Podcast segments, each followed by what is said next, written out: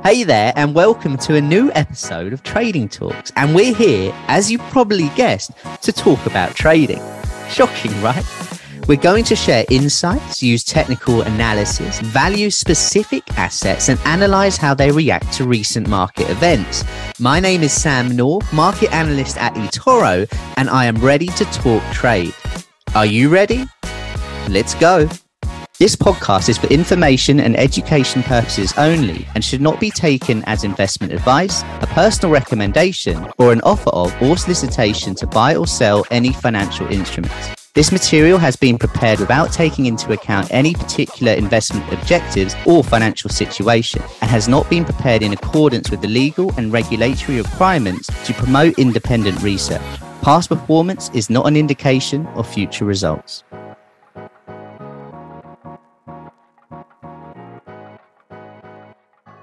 Hello, everyone, and welcome for another episode of the Market Bites podcast. I'm joined by Josh Gilbert, our market analyst based out in Sydney.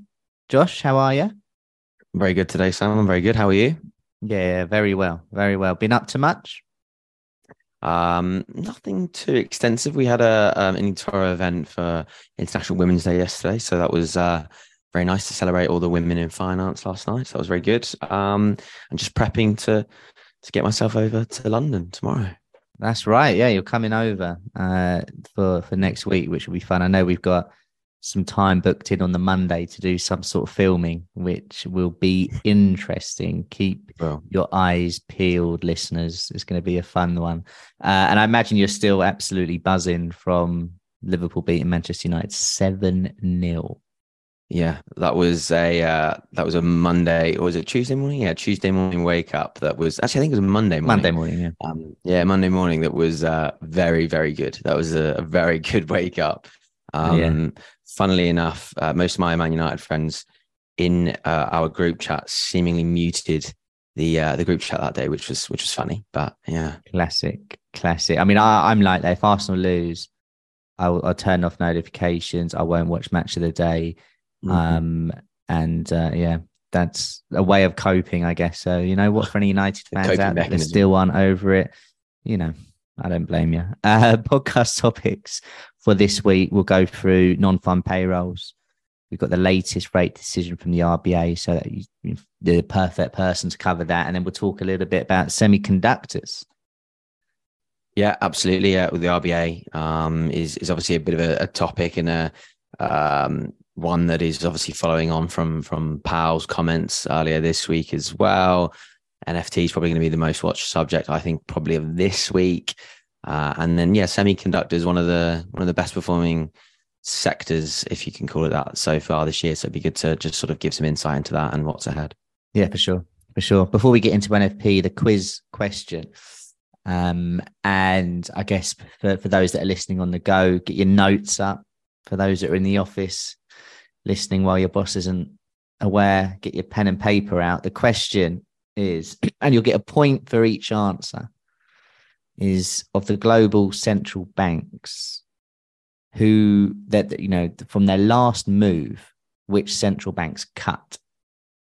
So, for example, you couldn't say Switzerland because they hiked in December. You couldn't say the US because they hiked in February. So, who which central banks cut. Whole doesn't count. The last move that they made. And that is the question. So we'll come back to that at the back end of the podcast. I, I think there's a couple where if people think about it, they'll get it, but we'll have to wait and see. Um, first subjects, as we mentioned, non-farm payrolls. And I think if we're completely honest, in terms of the scheduled events before the FOMC meeting, speaking of rate hikes, um, this is probably the second most important singular event.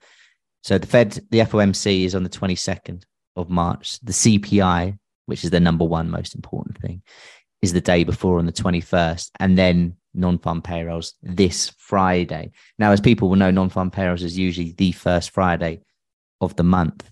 Uh, however, this is the second Friday of the month, so a little bit confusing.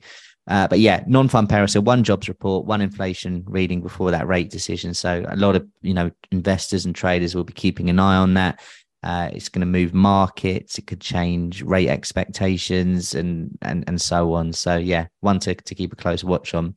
Um, if we were to fast forward to to Friday, uh, that you know, there's some really really key technical levels that I think are worth keeping an eye on. For the S and P 500, you've got the 200 day moving average, 3,900, the trend line from the all time high, which I think people are going to absolutely need to keep an eye on.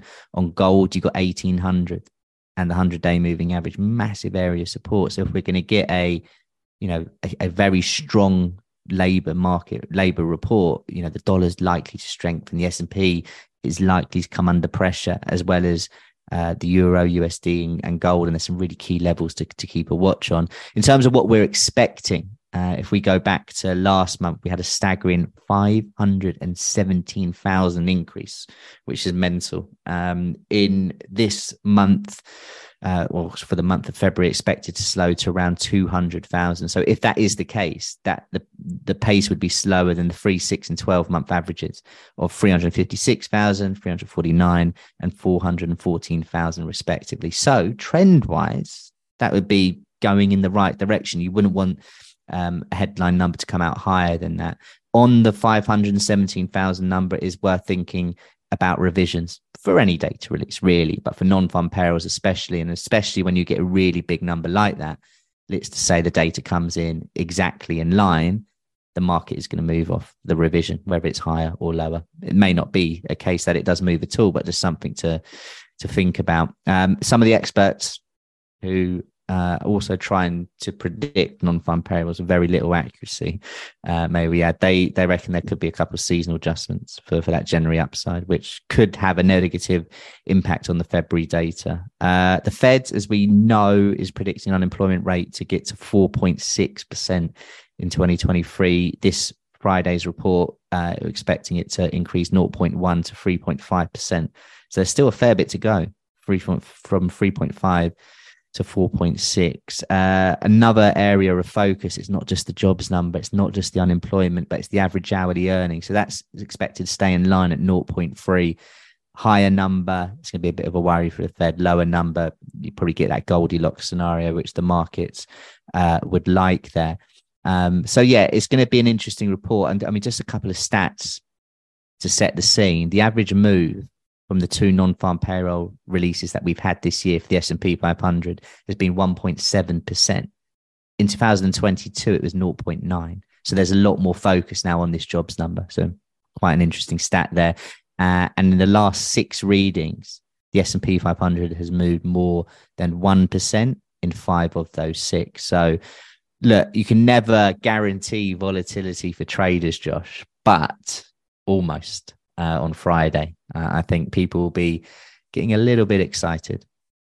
Yeah, I think with it being sort of probably the only risk event of the week, I think traders will probably be rubbing their hands together to finally get some volatility.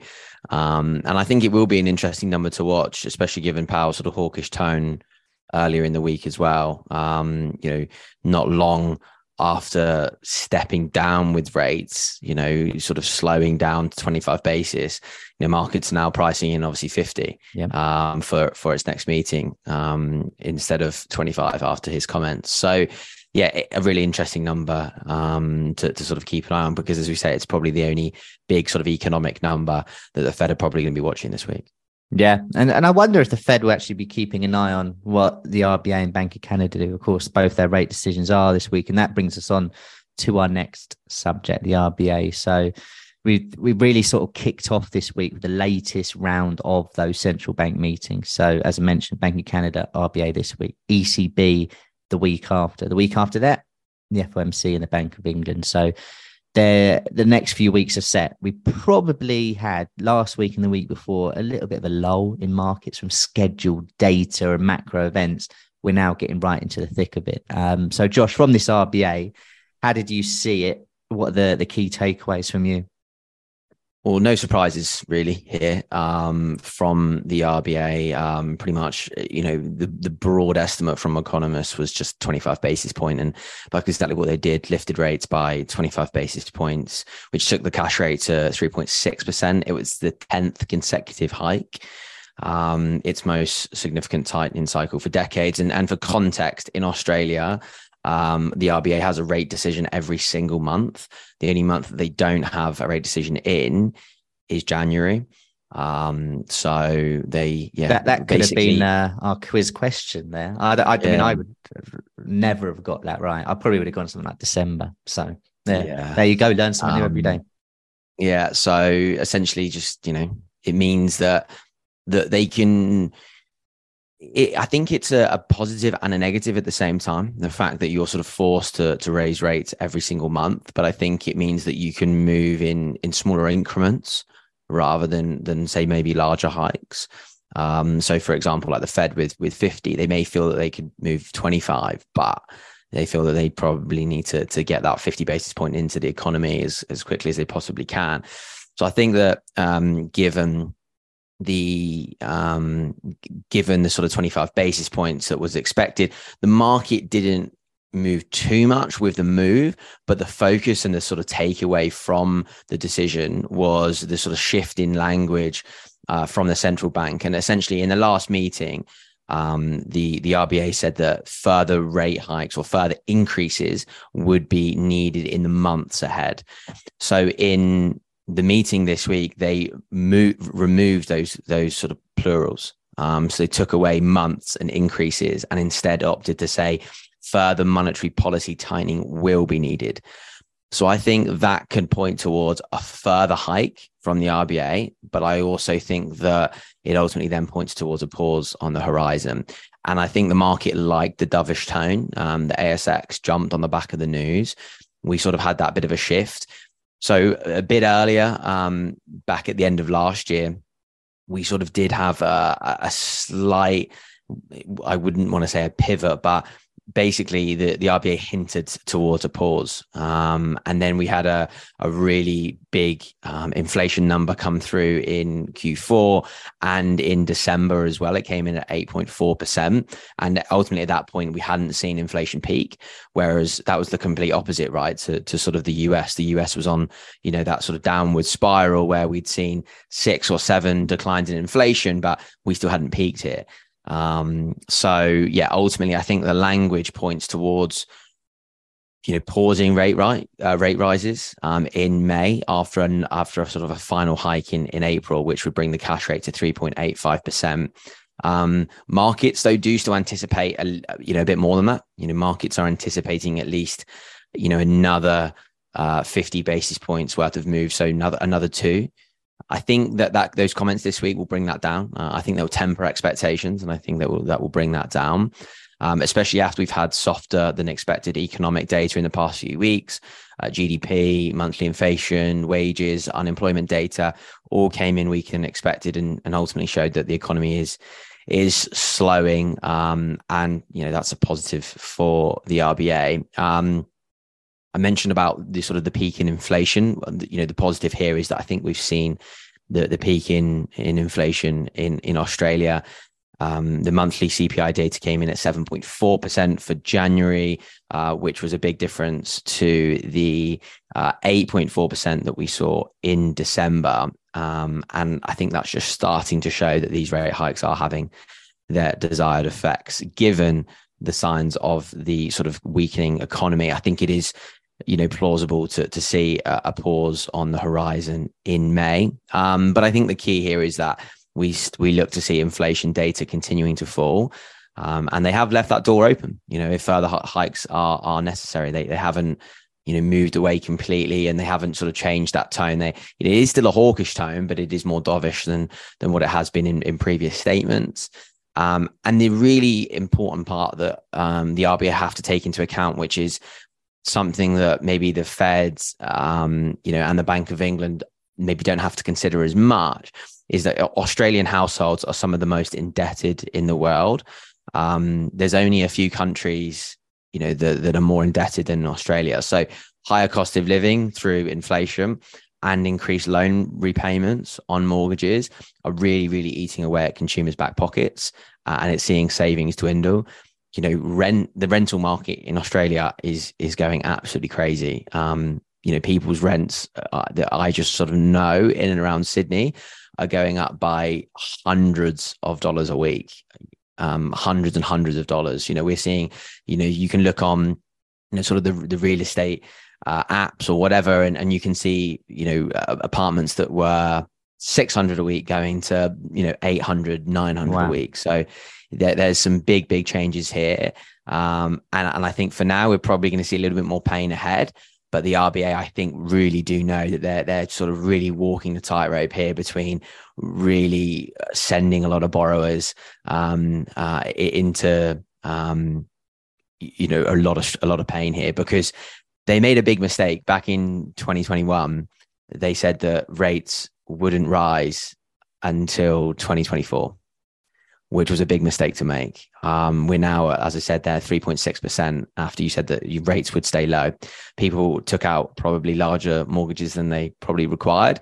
Uh, and that's why we've seen bank stocks struggle here within, you know, the last um, few few weeks, uh, especially after earnings season. So net interest income was better across the banks, but the big fear here was the big fear was over um, ultimately those repayments not being able to make. Um, so you know, there, there's a there's a lot of worry here over that. Um, uh, but as I say, a little bit more pain to come, unfortunately. Yeah, that sounds very doom and gloom. Uh, speaking of yeah. other central banks, Bank of Canada, uh, as expected, actually kept their rates on hold at 4.5%, and much more interest rate sensitive uh, economy. So they feel like they've got things under control inflation being that thing. Um, whether they do or not, we'll have to wait and see. However, if we're thinking of Canada and the, and the Canadian dollar in particular, and you've got one end of the spectrum, Bank of Canada keeping rates on hold, the other, the US now pricing in 50 at the next. The dollar CAD has been going one direction, and that has not been good for the CAD. In fact, it's at a, I'm just looking here, it's the highest it's been since, what's that day? The 3rd of November. Uh, and you'd be a brave person to to say it doesn't go to that October 2022 high. Um, it's really been on a bit of a tear since uh, bottoming out on Valentine's Day. Uh, our next subject is around semiconductors. You mentioned at the beginning there, Josh, that it's had a great start to this year. Um, what are the main companies we think of when discussing semiconductors? Why have they had the year that they've had? I mean, I, I think we, we we actually have a smart portfolio called Chip Tech as well, right? I mean, how how's that gone as well? Yeah, look, I mean, it's we're going to be a bit more positive here than, than what I was for the RBA just then. Um, but look, it's been a great start to the year for, for chip stocks. And, and as you said, that portfolio is at a really strong start. Chip tech's up more than 23% so far uh, this year. So obviously well outperforming broader markets. Um, then we have the semiconductor index, which is known as the SOX, so SOX. Uh, that's also been on a tear this year. That's up 17%. Both of these portfolios um, or indexes portfolios are led by NVIDIA, who is leading the S&P 500 this year in terms of performance, up around 60%. Um, and it's sort of um, muscled its way back as the fifth largest stock in the US during that time. And much of sort of Nvidia's good fortune this year is thanks, as I'm sure probably most people listening to this will know, to the launch of Chat GPT, um, and obviously investors' optimism around artificial intelligence. Um, and Nvidia ultimately dominates around 80% of the GPU market. Um, so that's graphic processing unit market. That is basically the key um, in handling the intricate computing demands required for actually powering AI applications. So that's why we've seen so much optimism for NVIDIA after what was a really, really rough, you know, year in in 2021 after uh, after oh sorry 2022 uh, i'm getting too far back but yeah after a tough year in 2022 um, given you know supply issues, not being able to to meet demand, and then ultimately starting to see that demand um, you know crumble. And I think the big question here is that is is this performance the, this year warranted? Right, uh, every stock in the the SOX index is still down over a one year period, um, with Nvidia down fifty percent um, in the last year. Therefore, I think much of this rally this year can be put down to less bad news so far in 2023, which is obviously given that sort of broader tech rally so far to start the year. China reopening, uh, and plenty of investor optimism around AI, as I mentioned. But the, the big sort of point to note here is that it comes as the demand for chips continues to fall. Worldwide chip sales are down 18.5% year over year. Um, so if we look at sort of the correlation between chip sales and Nvidia's chart, it's the complete opposite. So we have chip sales going like that, and then we have Nvidia going like that. So it doesn't really make a lot of sense if we think about it, um, just very simplistically. Um, and the recent rally has also pushed valuations above long-term average as well. So added add add all that together and, and it sort of does make these stocks less attractive in this current environment, especially when we've got bond yields high and we've still got the Fed tightening as well. Um, but having said that, again, coming back to maybe looking at it from a more positive perspective, I think although we're expected to see growth slow this year uh, from sales, um, and this rally is probably overdone slightly, but we could probably say that about much of the broader market. Um, it's probably got a little bit ahead of itself. I think long term growth is unquestionable. Um, and I think the sector will continue to keep rewarding long term investors. You know, chips are essential in, in the modern economy. Um, it's in everything from phones, cars, aeroplanes, it's in everything. Um, we've got Joe Biden in the US laying out very ambitious plans to invest billions in manufacturing and research in the semiconductor industry. Uh, and I think that gives the industry plenty of runway as well. Uh, and up until now, much of chip growth has been led by computing and gaming, which is is starting to see um, negative growth. We, have seen uh, you know a lot of demand fall for computing and gaming.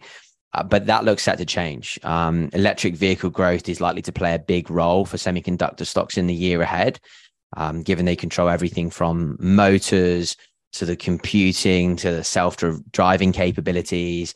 Um, we know that electric vehicles are, are only on the up. We're expected to see 40% growth in EV sales this year. Tesla going from 1.3 billion, uh, sorry, 1.3 million to 1.8 million vehicles delivered. So, you know, that sort of change, uh, I think we're going to see that shift to more reliance um, on electric vehicles, you know, and that's going to sort of benefit some of those bigger names like NVIDIA uh, and Taiwan Semiconductor uh, over the years ahead. So we might see, you know, some slower growth this year for, for chips. Um, uh, but, you know, th- there's no doubt that we're going to see double digit growth, you know, in 2024, 2025, and even 2026. Interesting. I was just looking at NVIDIA when you mentioned it there at the beginning, and there's a level I think people should be aware of. I tweeted it, so you can always check that out. But uh, for those that are at a computer now, you'll be able to see it as well around 257, which is the gap lower where we had from April uh, the 5th to the 6th. And just having a look at other reactions to gap fills for NVIDIA, it reacts them pretty strongly, most notably. Uh, we had a, a, gap also actually from that sort of April period on the 8th we hit that uh, a few weeks ago, 10th of February, and we haven't got above that, or we didn't get above there until 13 days later. Really strong resistance. So, for the short term traders, uh, one to, to look at there, keep an eye on. But uh, a very interesting industry. And as you said, NVIDIA had a has had a, a really strong start to, to, to 2023. And, and from that October low, trading at 109s, we're way over double uh, that as well. So, yes. Uh, right. Quiz question. Um, I asked, uh, and let me just make sure I can get the right answers up. I don't want to be giving out false information. uh, which global central banks have recently, or uh, their last, well, let me rephrase it because it's quite a tricky question to ask. From global central banks, the last move that they made, which central banks cut rates? Um, Josh, do you, do you have any guesses? you know what? Sounds really bad, but I've got absolutely no idea. Well, the um, the, the, the, re- the, ones I think people would get one is Russia, which makes a lot of sense, yeah, right? Yeah, yeah. Then one more recently, they've just had a, a, a sort of a big natural disaster um, in Europe. So you have Turkey. Mm-hmm, mm-hmm. So again, makes sense. The other one, I don't think I personally would have got this, but then when you when I'm saying it, you'd probably be like, oh, of course, it's China. So they obviously haven't raised rates yeah, since yeah, yeah. way before, but they cut in August 2022. Mm. Uh, and the other one, which was actually seven years ago. So if we think again, another central bank which hasn't raised rates recently is Japan. the last change that they made was a cut in January 2016, and since then it hasn't gone higher, which is mental, really. That so is- yeah, Japan, that's, that's a great start. it's a great one, that isn't it?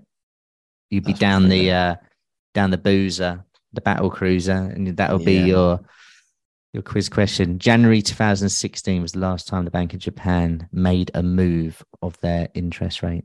Mental That's good. mental. Uh, on that amazing stat, we'll wrap it there for for today. Um, and well, I mean, next week we'll be in London, so let's do it together, same room. I mean, Yeah. why not? Um, Absolutely. yeah. let's get that sorted. Josh, as always, been a pleasure. It has been Sam. Thank you very much, and hope everyone enjoys the rest of their week. Take care, everyone. Trade safe.